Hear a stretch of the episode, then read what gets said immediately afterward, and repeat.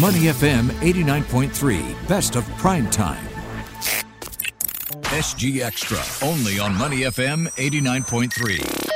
In a work paper on moving forward through the COVID 19 pandemic by the Institute of Policy Studies, which was released yesterday, we talked about here about 64% of Singaporeans feel that should there be another pandemic, Singapore is well prepared and ready to take it on.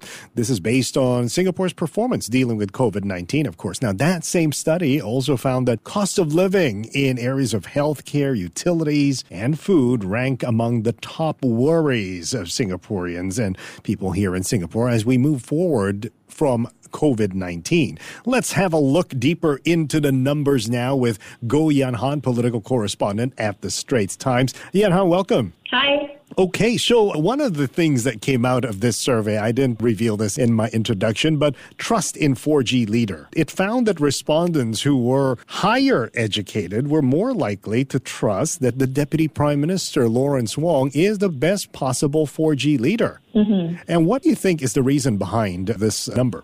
So the researchers during the media briefing yesterday, when they launched this working paper, actually mentioned that this stat is kind of interesting, like to see that this particular demographic, which you know, um, based on their research or you know other studies, has tended to kind of be a bit more skeptical of government policies. But in this case, they have mm. shown, um, you know, much, uh, fixed intent approval for DPM Lawrence Wong, right? So the researchers are saying that, you know, this is possibly because DPM Wong has been quite effective in addressing some of the considerations and concerns of this demographic. Mm-hmm. So, like, you know, in addressing some things like emerging so- social cohesion issues, you know, that we've seen in the last couple of years, such as race and religion matters. You know, he had that he had that huge speech at the IPS RSIS forum and other kinds of social integration matters. And also, you know, as the head of the COVID nineteen task force, right? This task force has, you know, in the last two and a half years adopted a pretty much science-based approach with dealing with the virus and the pandemic. And I guess this somewhat resonates with what is possibly the preferred approach by this particular demographic of more highly educated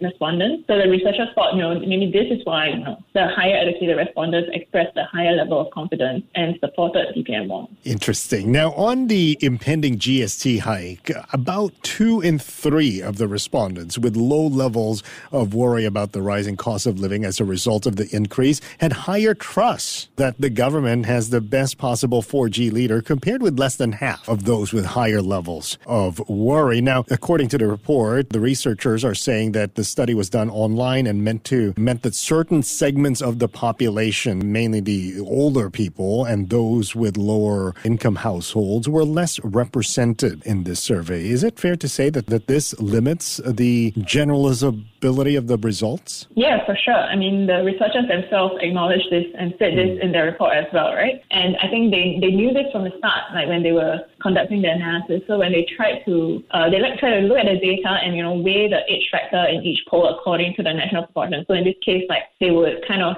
uh, adjust the data in in terms of which is con- uh, in terms of the age groups and make some age groups you know count more strongly than others as, as compared to the actual numbers of people they have surveyed.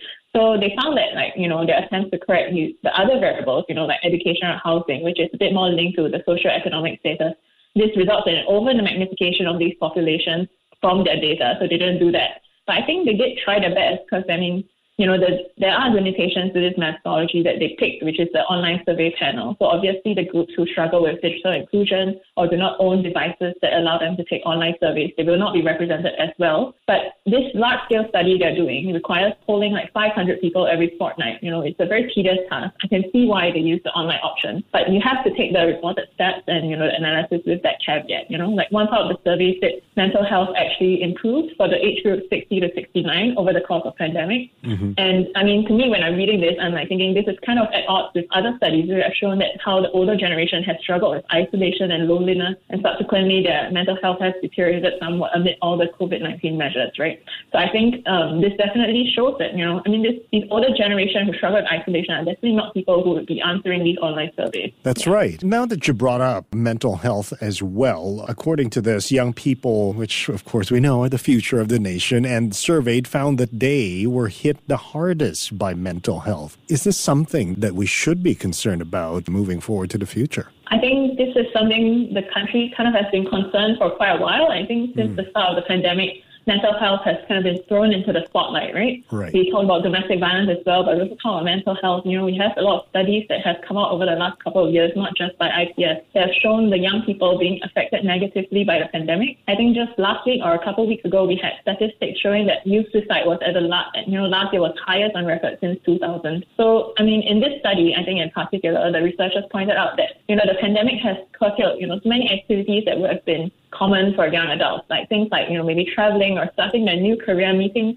colleagues in office, or, you know, just meeting new people and widening your social circle. It's like a quite a major transition through life stages, right? You know, when you move from, you know, full-time education to full-time working, you know, in a career and you have it disrupted with no certainty of when this disruption will end and also mm. knowing that you can't really redo it and have it so-called the normal way that other people have experienced it, this can be quite distressing. So I think maybe looking in the future, I mean, things that we have already been talking about for a while, but we should continue talking about are things like affordability, accessibility of mental health services, and right. you know, eradicating the stigma that comes from seeking mental health help. So these are areas we have to address, right, to continue adjust, ensuring that our young people can be well adjusted. All right, Yan Han, thank you very much for explaining all of this to us. Goh Yan Han is political correspondent at the Straits Times. To listen to more great interviews, download our podcasts at moneyfm893.sg or download our audio app. That's A W E D I O.